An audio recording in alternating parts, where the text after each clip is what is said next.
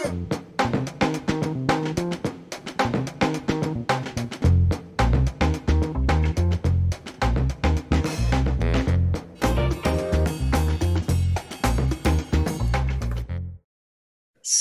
this one is the budget meetings, um, and you could see uh, the the package guy, uh, delivery guys coming into the office on that first frame, saying, "Hello, anybody here? Cameron, Zoe, looking for the property staff."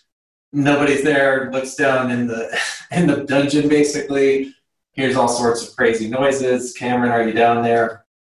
And then he walks in, and there's the owner. So this is you, Chasten, Darren. You know. Uh, C-suite with the meat cleaver on the budget. Um, and uh, there's uh, the RPM with the nunchucks.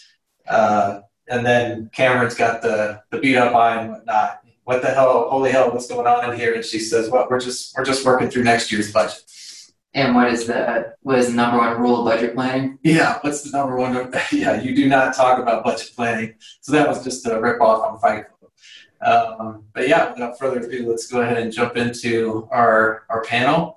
And I'm going to make just quick intros. I mean, you can see it on the screen, but then I'm going to give uh, Joya and Chasten and Darren a chance to just uh, do a self intro, to tell you a little bit more about their portfolio. Um, I will say up front, this this was deliberate. All three um, of these companies are predominantly third-party management, and what's cool about it is we also have representation from pretty much all all sides of the country. Meaning we have East Coast, West Coast, Chasten's up in Seattle, Joyce in, in Charlotte, and predominantly the RKW portfolio, and then Darren's in Texas. Um, but yeah, why don't I hand it over to you guys and tell us a little bit about your portfolio, and then we'll jump into it. Maybe I should say who goes first. Uh, Joy, why don't you start? Sure, absolutely. Uh, first of all, thank you um, to Digible for inviting me to speak today. Um, my name is Joya Pavesi. I'm the Senior Vice President of Marketing and Strategy for RKW Residential. Uh, we are a third party, strictly third party property management company on the East Coast. Uh, our corporate office is in Charlotte, North Carolina, and we are a young company. We're just five years old but we have 20,000 units that we manage, and we are in six states, primarily from Virginia down to Florida. Um, my background I've been in multifamily marketing for a long time, over 15 years. I previously um, worked for Camden Property Trust for a long time, and then also with Greystar before moving over to RKW. Awesome. Thanks, Joette. Uh, we'll go east to west. That means you're next, Darren. Of course. Uh, thanks, guys. Appreciate it. Uh, my name is Darren Williams, president of Portico Property Management. We were founded in 2011. Uh, so it's sped up on us real quick. We're already having to think about what a 10 year anniversary looks like. Uh, we are primarily in Texas, all the major markets there. Got offices in Houston and Dallas, but we've also started out now. We have four properties in Denver, and then our next target is Phoenix, but primarily going to be a kind of Southwest uh, Sun States company. We don't want to be huge. We just want to be really good in about six or seven markets. Uh, so right now at about 11, 12,000 units, strictly third party.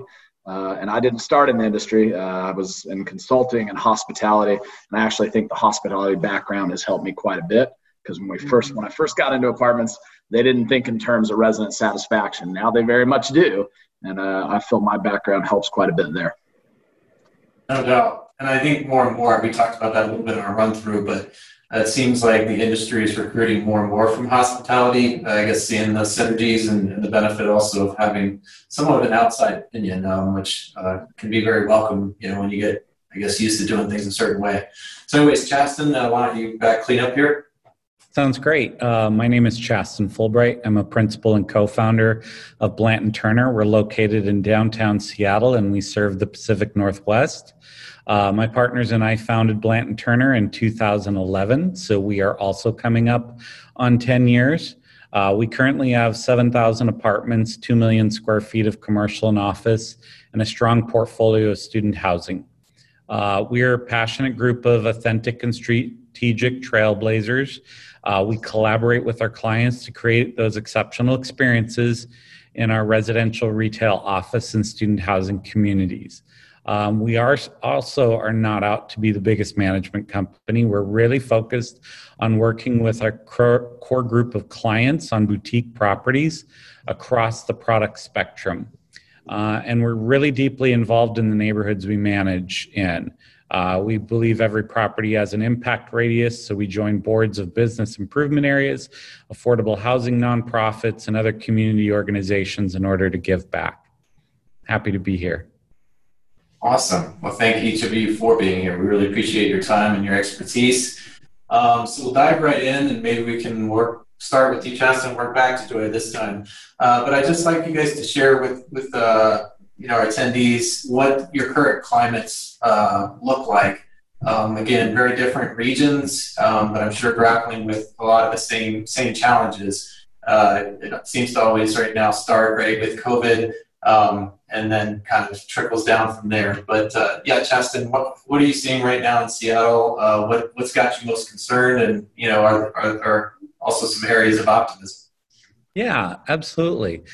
Um, so Seattle has been one of the fastest growing metropolitan areas in the U.S. for some time, but that growth, like many urban centers, has definitely stalled. Uh, we also currently have 23,000 units under construction, while our vacancy has increased to 7%, and rents have already dropped 5% in the overall market, with rising concessions currently near two months free.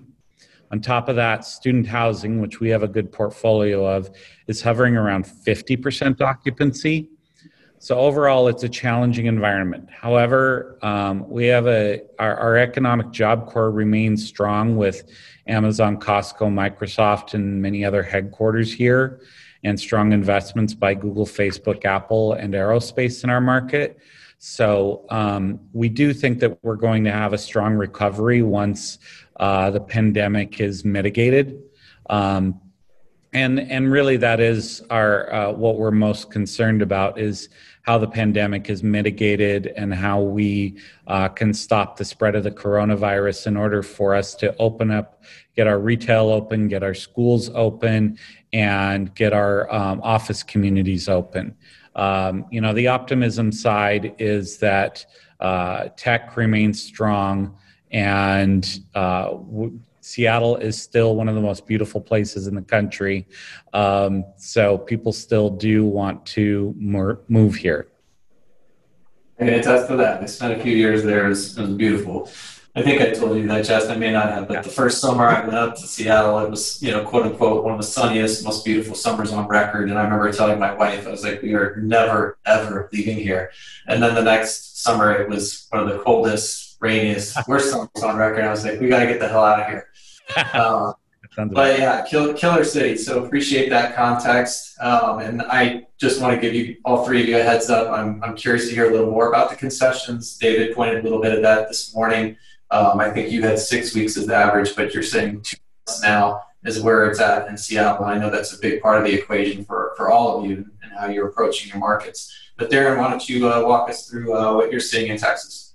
Yeah, I'm happy to. You know, obviously Texas has been the darling for a long time. The last years, just giant growth, and we've been having a lot of that as well. So good overall. I think if any, look, we didn't know what was going to happen. Uh, we oh. still don't. If anybody's telling you they know what's going to happen at this point, they're trying to sell you something. Uh, but I would tell you that it's turned out better than our first prognostications in March, April. In fact, we were stress tests with our owners to say we don't know what collections are going to do. This could get really ugly, and I think we ran stress tests, you know, 75, 80 percent of collections to try to get ahead of it and say what would we do, what will it look like. By all measures, it's not gotten that bad at all.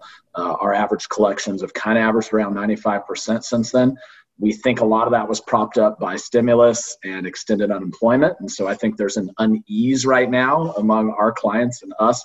What's going to happen now that that's tumbled off and it, some, something new hasn't replaced it?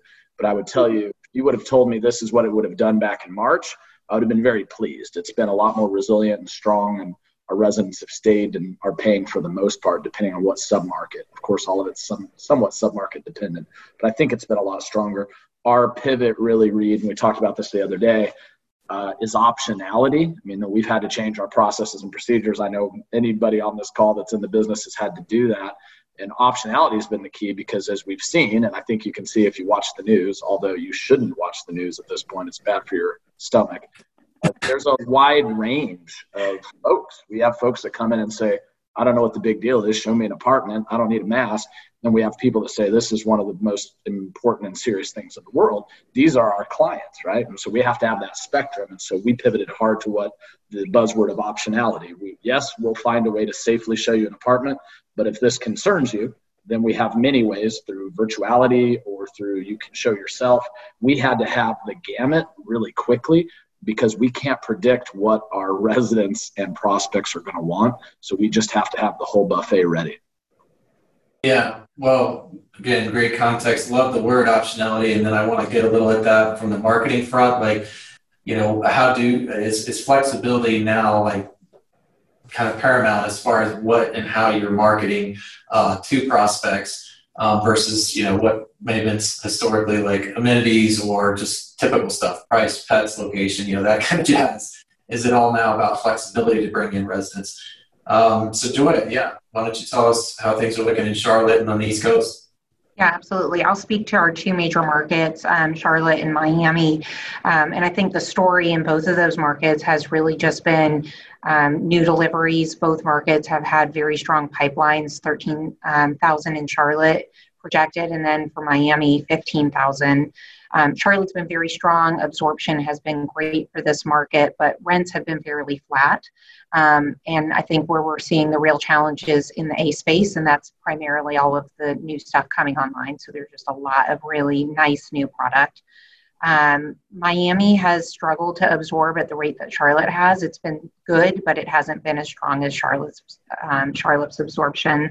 Um, and the rent story there is, you know, could be better. It's not terrible, but it's not um, certainly not strong. So uh, Miami was hit the worst because they are the second largest um, after um, after Vegas, they're the second largest service industry in the United States. So there was a lot of job loss very early on.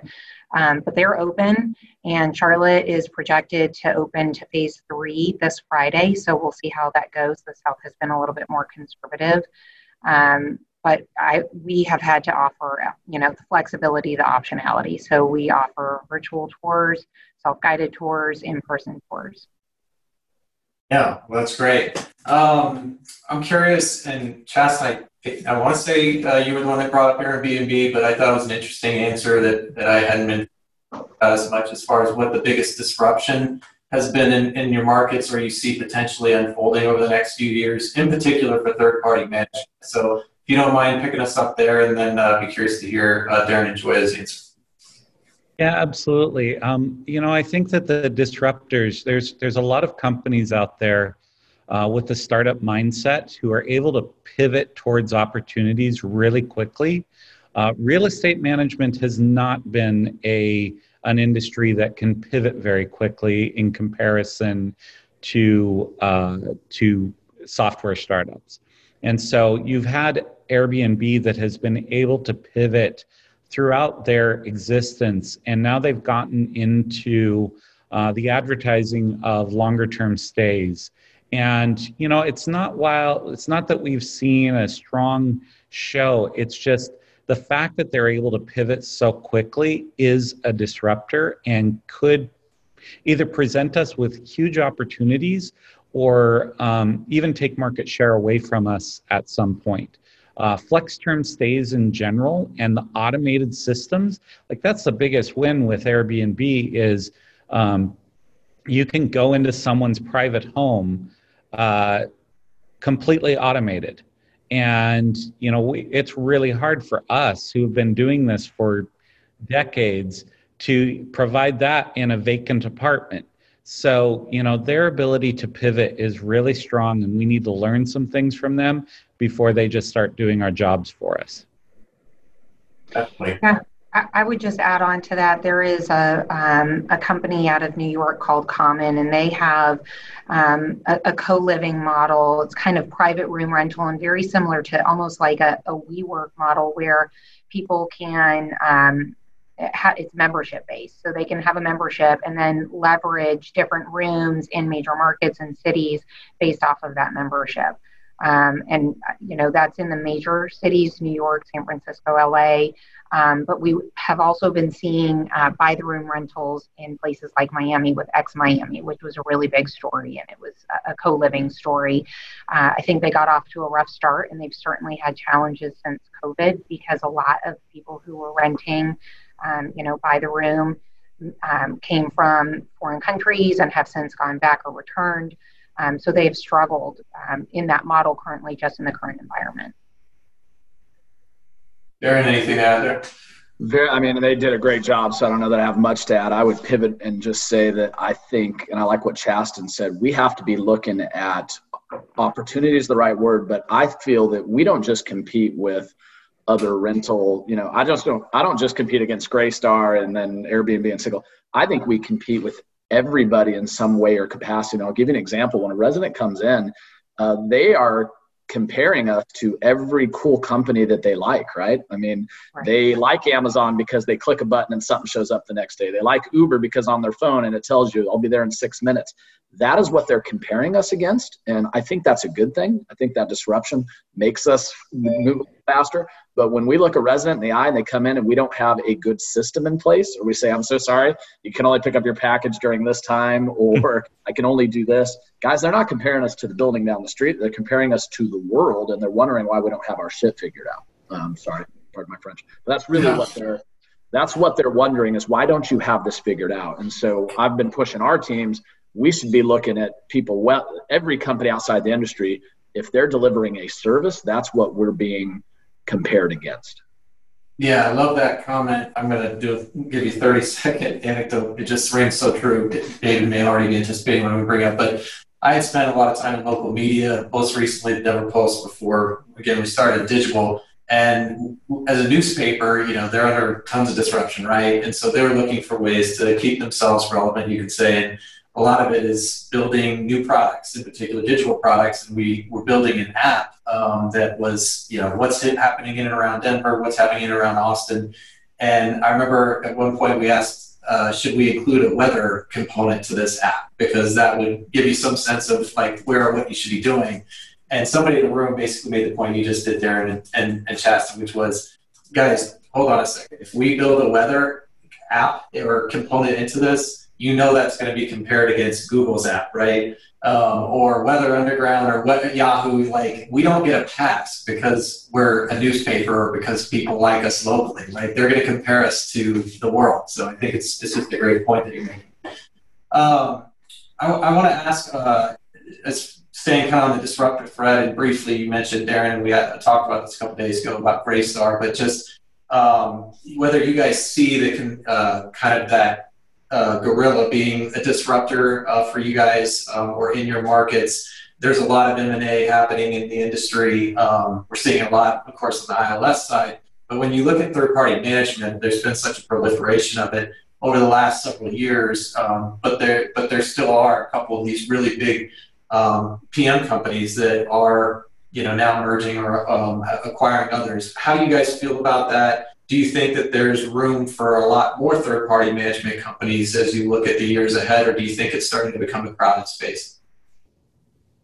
Got it. I think Greystar and their size is good for the industry. I think that they're going to help push us forward. They'll bring new talent from out, you know, other industries um, into our industry, which I think we need. Um, we need to be more innovative and we need to be more technology focused. So I think it's good to have companies that have the ability uh, to attract that level of talent. Um, I think that maybe some of the other speakers today have uh, um, maybe don't believe that the big three players from a property management software um, are progressing. But I think having um, behemoths like Greystar in the industry helps put pressure on those um, software companies to help us advance because that's really one of our biggest challenges is that you know our residents the biggest check they write every single month is to us um, and our technology is falling behind. Um, and we need big players in the industry to put pressure on the property management software companies to help us get there. Darren Chasten.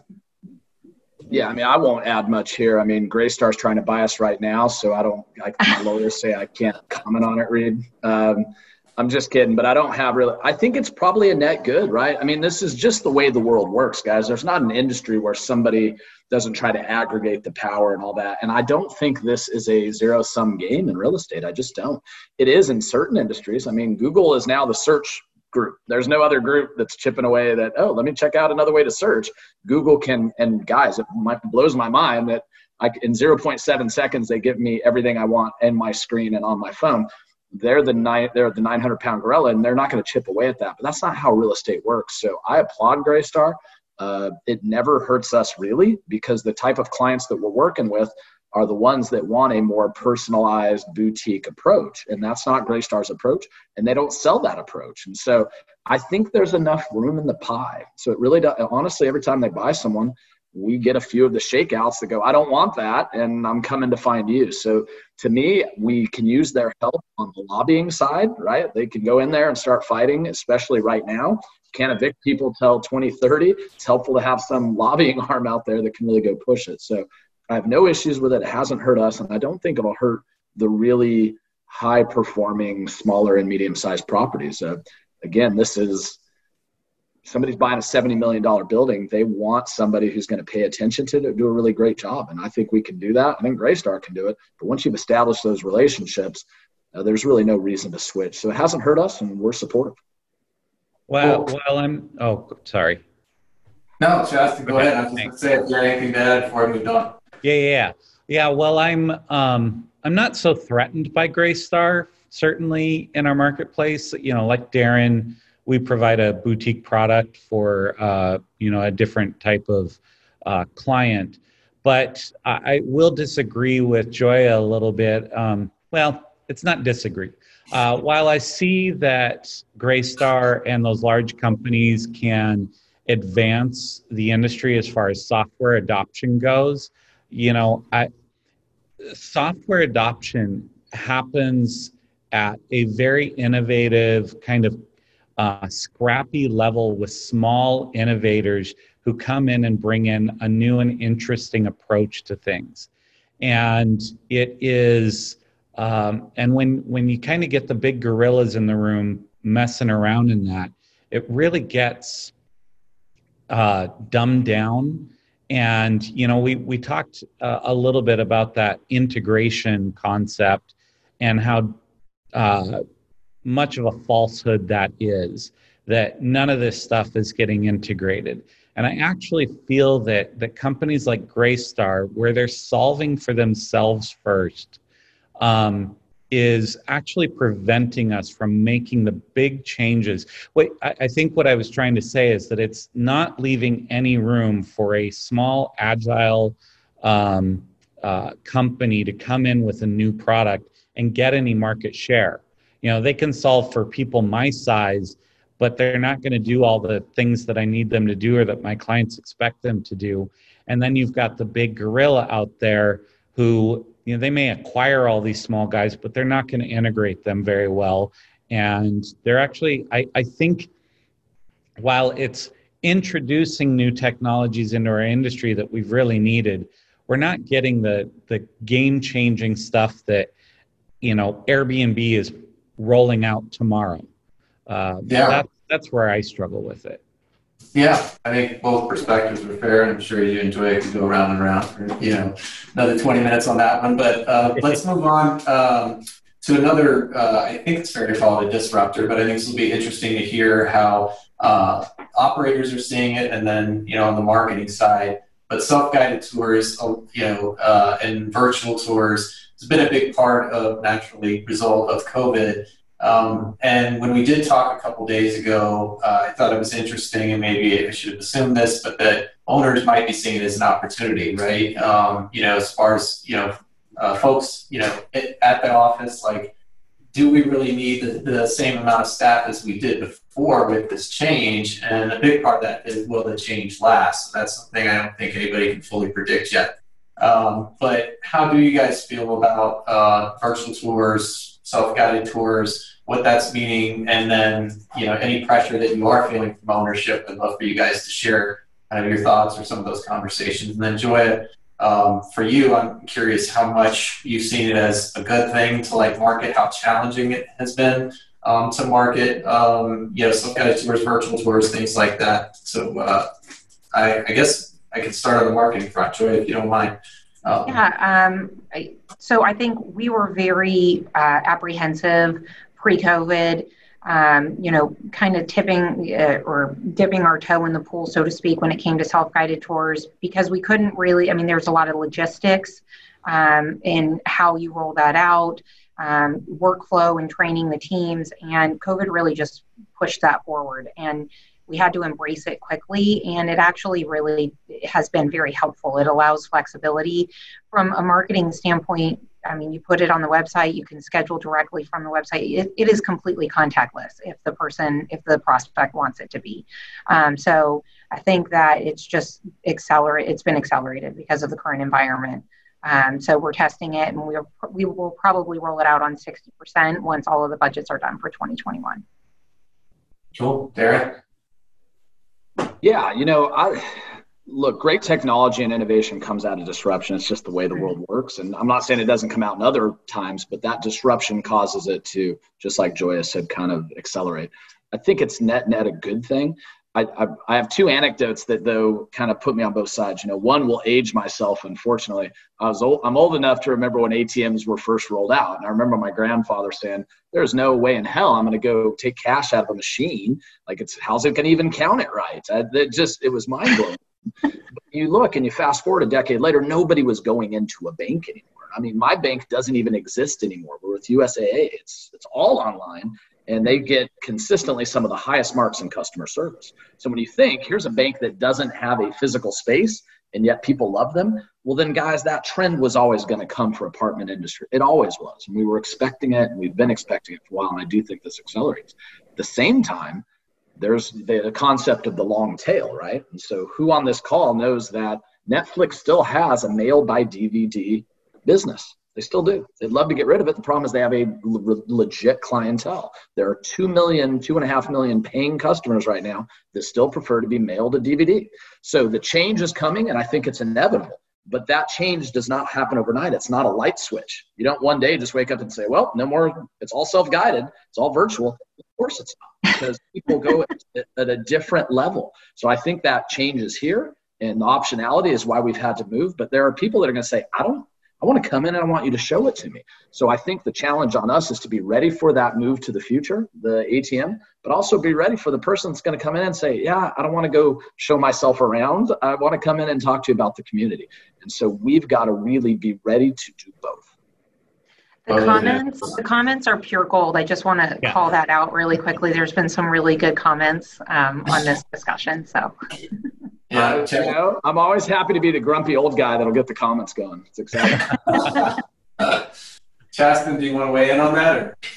Yeah, you know the the uh, we always talk with our developers about uh, the leasing office being the retail center uh, of the project, and um, that retail center of the project um, requires it, it, needs to change like retail has changed in general. So, whereas it was brick and mortar, and that's really how the real estate industry is is set upon is uh, this brick and mortar experience it's now becoming more of an amazon like experience and like amazon has one of the ugliest websites i've ever seen but like the the technology of it is just so so good and like none of us in marketing think that we would ever deliver a website that looks like Amazon's, and yet we would love to have that same level of functionality. Um, you know, we, I, one of my partners, Heidi Turner, who's on this call, and that's why I'm mentioning her name. She's really annoying about making us try new things um, really early on, and like it's very disruptive to our internal environment um, because it's out of the box. And, you know, she had us on Rently a year and a half ago, screwing around with that, uh, trying to make it work. Um, and it was it was difficult. And then as soon as the pandemic hit, we were ready to roll it out across our entire portfolio in the first 30 days. Um, and that's a real success for us and a win for us and being able to make that switch from the brick and mortar type establishment over to a digital is as is something that we're all going to have to do. And and i really like the term the optionality that darren brought out. Like we you know having the virtual side having the unattended tours all of that stuff has to be done. And having a great integrated online experience um, which we still haven't completely figured out because nothing integrates with one another. So that's that's kind of our perspective. Yeah. Well i want to move into uh, alignment and uh, that's a broad term but between operations and marketing. Um, it's it's one of the harder things I think for any company when you look at you know departments. There's always not lines per se, but certainly you know core skill sets. And um, even vernacular things like that that uh, that you adopt and get used to. And there's been so much change in the marketing side of things, at least from my perspective, over the last 10 years in this industry. And so it's a lot just for the marketers to keep up, much less, you know, on the operating side. Darren, we've had you know a couple fun back and forths, and, and, when we met with your team, you talking about that, your feelings on marketing, how it's changed, how it's improved, and where there's still challenges. So, um, I, I first want to ask, over the last six months, or maybe you could just say in 2020, uh, do you feel like COVID, the the climates you guys are dealing with, the change in the industry is is actually bringing operators and marketers closer together? um, forcing you to have more conversations alignment? Do you think it's kind of just the way it's, it's been? Um, I doubt it's, I hope it hasn't like burst evolved, but uh, you know, with all the conversations about expectations, performance, um, budgets that const- are constant um, in this environment, how has that affected uh, kind of those two key departments within uh, your portfolios? Darren, you want to start? Yeah, I'd be happy to. I mean, I'll, I'll answer it a little backwards. Sorry, but I, you and I have had this conversation a lot. Look, from a third party perspective, I mean, the first thing, first and foremost, we, but mostly our clients, want to spend the least amount of marketing dollars to fill the building at the highest rents. I mean, that's really what they're shooting for, right? Sure. And marketing is something they're excited about and they're passionate about, but it's still nebulous. They're not marketing experts. And so I think one of the biggest challenges we have between operations and marketing, and we're really trying to get you know to make strides here but i used the restaurant analogy the other night if the server brings out your food and it's cold they they're going to blame the kitchen oh let me go check with the kitchen you've actually done no help to your restaurant right? The those the person eating is still happy with the meal and you've just said well maybe the kitchen's not good. So what i find is you know i don't want to spend more additional marketing dollars until i am certain that we are maximizing our current leads right? And that's a process issue. And I can tell you 80% of the time, my guess is we're probably not doing enough with the current leads, right? Our leasing consultants, like the folks that walk in the door, they don't like the follow up. And so, thankfully, in this new age, we have more ability through several different systems. We use Knock, there's a lot out there. We can actually really watch and shine a spotlight on how we're taking that lead through the process. And to me, that's the most important part. So I think what happens is you're on a client call, and as soon as exposure gets over 8%, everybody's freaking out. And we say, let's not freak out, right? I mean, that doesn't help anybody. Let's have a process. But I find that our regionals will say, okay, let me dig in, because we tell them dig in on the stuff we can control first. Before we spend another three grand, let's go. Are we doing everything we can? Does the property look great? And are we doing a great job with the person that comes in? Are we following up? And read, sometimes we dig in and we go, man, our follow up doesn't seem to be as on point as it could be. Let's focus here before we spend the money. But now, what have we just done? We've essentially told the owner, sorry, we weren't doing our job as well as we should be. And, but that's what we should be telling them. And I think the fear that I've tried to get our regionals to overcome, I tell our owners right out of the gate, we're going to screw things up.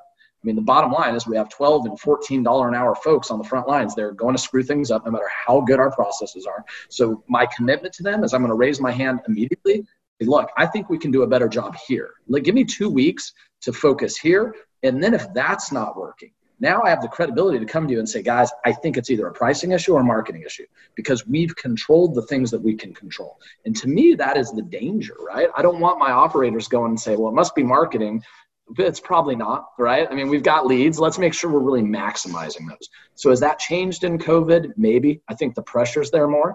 I think everybody's uncertain. We don't know if there's going to be people still coming in the door. We don't know if people are going to start getting out of apartments and you're going to have 10 people living back with their. I mean, I just saw a stat the other day. The most people under 30 of all time are now living at home, right? So that is that going to continue? And how does marketing change that? So I know that was a circuit, circuitous answer, and I'm sorry if I didn't answer, but to me, that's the tension. And my commitment to our clients and owners is to say, hey, we're going to shine a light, even if it's us screwing something up. Don't put us in the guillotine because you want a company that's going to raise their hand instead of spending another 3000 If we can, and then once I can look you in the eye and say, we're doing a great job with our current leads and it's not working, then now it's time to go find a new way. And we can dual track those. You can always be looking for innovative ways to go get them, but I don't want to spend that money until I am confident we've done everything we can with the current leads. Well, I applaud you for all of that, Darren. That was great perspective, and I think you did pronounce circuitous correctly. Uh, I want to say two tries. David last year said circuitous, I think. Is that circuitous? Yeah. I think you recovered, but uh, he brought that word up. Um, Joy, I'm going to ask you to be patient. I can tell you're chomping at the bit to, to get into this one. But Chasten, um, what, what are your thoughts along uh, these lines between you know operations and marketing alignment? Yeah, you know, my company is was really founded with creative marketing first. It's really inbred into uh, our operations, um, and so it is uh, a real partnership that happens between our operations and marketing. Um, and then we really try to be thought leaders for our clients uh, in the market, well, in, in all senses. Um, and so we were able to enter kind of this uh, this particular issue with the pandemic with a real strong approach saying this is what we need to do we're going to do it we'll let you know and we'll we'll keep you apprised as how we're um, how we're progressing and in that we've been we've tasked ourselves with with learning as absolutely much as possible now, of course, we have to defend those decisions to our clients. Um, and, and, you know, there's been things that work and things that don't work. Uh, previously, like we used to be able to use a fairly narrow scope of tools to fill our buildings. And because things have changed so much, we've had to use a more broad uh, approach to that. And, you know, Digible has been a great partner in that and just trying A B testing so much stuff to figure out what works. Um, that that's been a, a, a, huge addition for us. But even convincing people that they needed to invest in Digible uh, as a partner, you know, we we had to tell them this is the the best thing you can do right now. So do it. And um, you know we had great adoption across the board. Um, so uh, i think that's that's really you know us being a thought leader and you know them expecting us to lead with um, being the expert in the in the market is is how we've kind of accomplished this. And it's and it's worked out really well appreciate that Joya what are your thoughts yeah, um, I, I, I echo a lot of the thoughts of the um, of my fellow panelists. I will tell you that it is definitely um, a, a, a, tricky thing in third party to hold your teams accountable for their lead nurturing activities um, while driving community performance. You know, when a community is when, when a client gets involved, typically a community is not performing well, and you have to take action pretty quickly. And uh, digging into what they're doing wrong and you know training and um, really fixing bad habits is a hard thing to do pretty quickly and so marketing usually ends up being the answer to you know it's the solution to the problem even though it's really not the solution to the to the true problem um, we i would say our operations and marketing team do a really good job collaborating and working as a partnership we rolled out a program called 60 30 30 a year ago, and it's really focused on once we drive leads to the site, what are the benchmarks for those leads as they progress through the lead nurturing funnel until they walk in the door and lease. So we have very specific benchmarks that help our regionals understand where there could potentially be a problem. Is it closing once they're actually at the site? Is it follow up and getting them in the door? Is it just you know, getting to the phone and asking for the appointment when the lead first comes in. So I think it is having, um, being able to shine a light on all of those areas of lead nurturing to help the regionals not have to dig and not know where to look, but narrow down where they think the problem is instantly. Um, I think the other thing that we really want to focus on next for RKW and marketing is how can we automate some of that for our team? How can we take, you know, kind of supplement their efforts? We've been looking at, I don't know if anyone here has worked with Me2Lease. Um, it's somewhat of an automated, it's like AI lead nurturing. Um, can that run in the background? Can email campaigns run in the background to support follow up efforts for our teams? Joy, I just want to say I love the way you use the word lead nurturing. You did it on the run through the other day. And as I was on my little diatribe, I almost used that term. And then I thought, oh no, that's Joya's term. I can't do it while she's on the call. Kind. But I do want to say, I, even though I exhibited self control after this call, I'm going to use it with impunity like I invented it. I just want to warn you that I've now co opted it, but I didn't do it in front of you. Thank you. You're kind. Yeah, I, I'm going to be taking the optionality. So, and and Chasten, I'm sure you already thrown one out there that we all need to rally behind. But everybody has laid claim to at least one term that we want to borrow, so that's great. Um, I want to ask you guys about budgeting. So I had the little comic strip before. I'm not going to lose the opportunity to, to jump on that one with you guys, but um, specifically for marketing, uh, how do you guys approach it? Um, when do you involve marketing?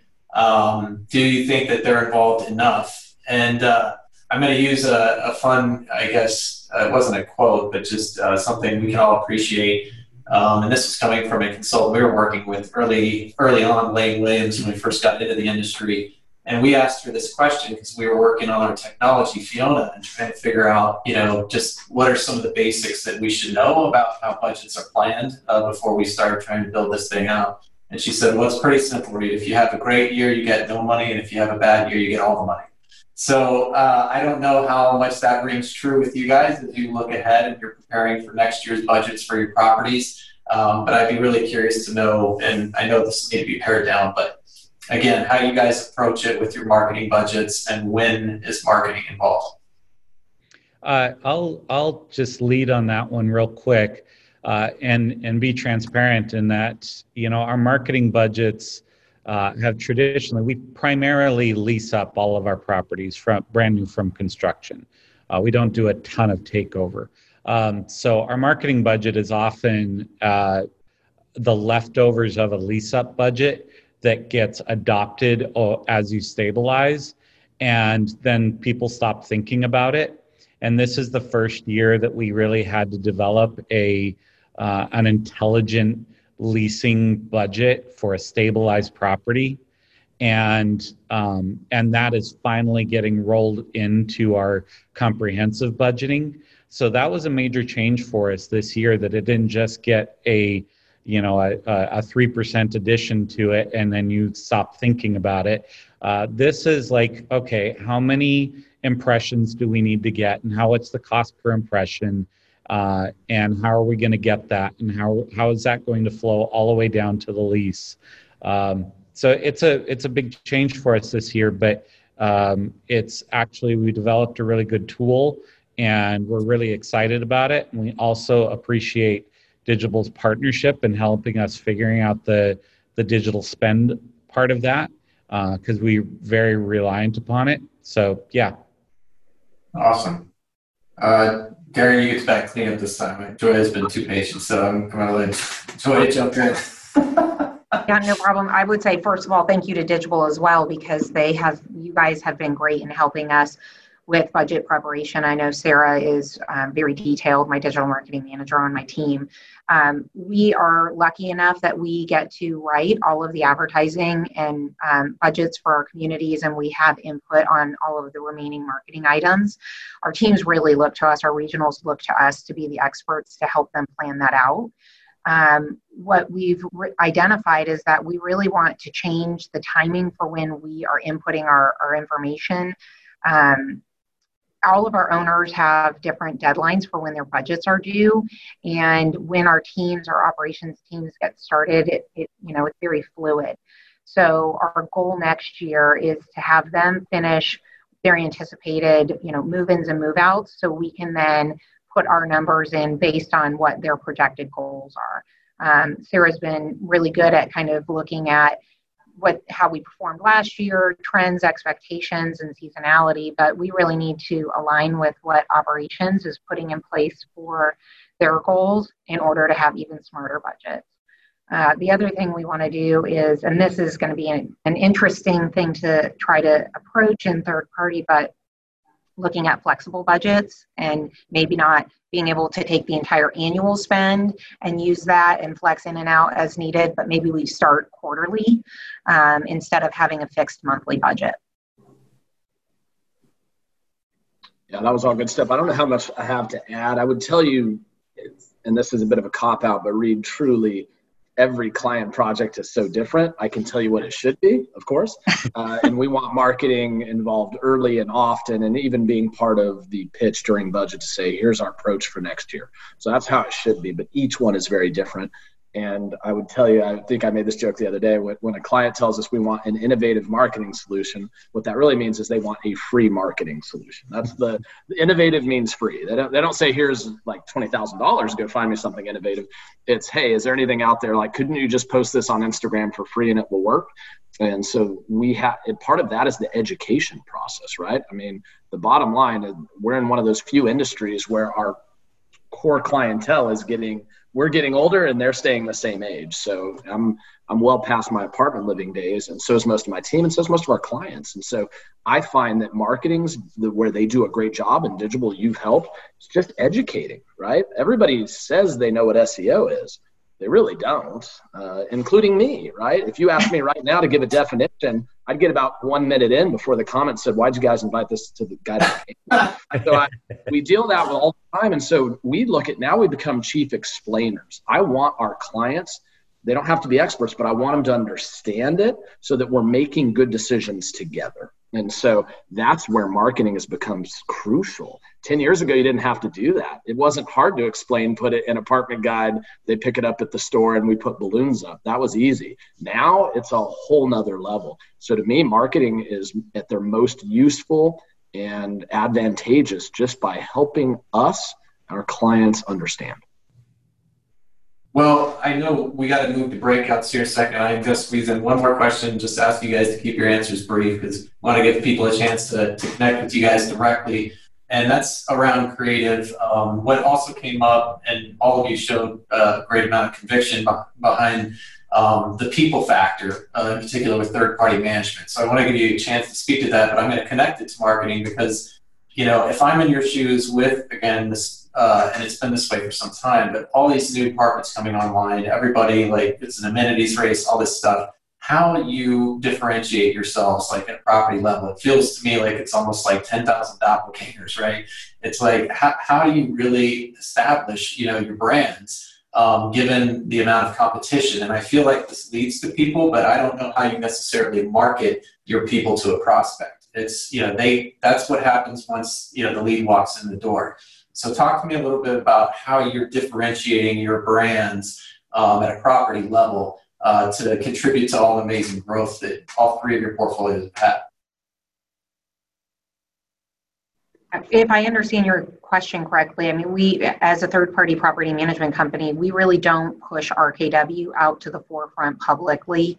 Um, Greystar, everybody knows Greystar, but we're not really trying to market RKW to the uh, prospect. So for us, it's really about the individual brand, and um, that oftentimes comes down to what where we can go with brand development, um, and that is also tied back to budget. We've had some clients that definitely believe in brand development using um, good creative agencies to develop brands like Arlo, for example, is a brand in Charlotte. And it was very out of the box. It was, you know, not all of these canned iStock images with millennials clinking a glass with their beards. Um, it was a very offbeat brand that spoke directly to the prospect. Um, quirky, even funny, and a little bit off base sometimes. And we saw great success with that brand making connections, people wanting to follow them on social media who ne- didn't necessarily need to rent or want to rent an apartment. Um, so I think that having really great creative agencies help you develop that brand is, is one way. And storytelling or trying to uh, not fit that typical apartment mold is, is one of the ways to do it. Um, our our brand generation uh, starts at um, we we're primarily get our projects as I said earlier in the development process. So we start development consulting oftentimes before the project is even designed. Uh, so we start that process on by identifying the end user before the building is even built, and we help the developer determine unit mix, amenities, finish levels, all of that kind of stuff. So the brand of each individual building is started and walk through the entire development process so that when you deliver the building and its marketing on day one, it is screaming its brand. Now, that's much harder to do when you take over a project that is stabilized, unless you have a significant budget to do so. But it's so valuable when you can do that. And we're really focused on making sure that the brand doesn't stop at marketing. It's, it's, um, uh, it's clear when you are um, when you see the property physically, when you walk inside the apartment, the experience you have with the uh, leasing agents, it's it's throughout the entire process. Yeah, well, that total experience, I guess, perspective. And Darren, why don't you take us home here before we move into breakouts? I'll keep it short. Uh, it's not a sophisticated answer, Reed, but I think that we're a, you know, in real estate, you're your anchor is location, right? I mean, just like any service industry, how do you pick your dry cleaner? You want one within five minutes and you want them to do a good job and you want them to be friendly. So to me, we're location based. Marketing is even more impactful if you're Coca Cola trying to get market share and you can buy them anywhere. But the truth is somebody's looking in an area close to where they're working they're looking for a certain rent and they get down to five to ten choices that as big as real estate is we're really down into that five or ten choices. And then what is the differentiator? Guys to me the differentiator is still service. That service doesn't have to be face to face but the differentiator is not the building anymore. I, we talk to developers all the time and i love our developers. We have one of the sexiest lease ups in dallas right now. I love it. I want to live there. But the truth is, as great as that building is, the, the comps have good buildings too, right? Two inch or three inch granite or quartz or is this backsplash?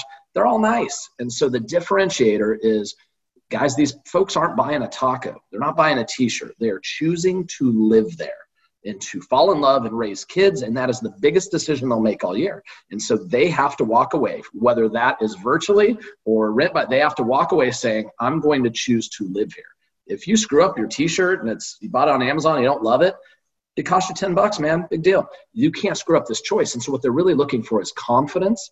And of course the building has to be great and all that.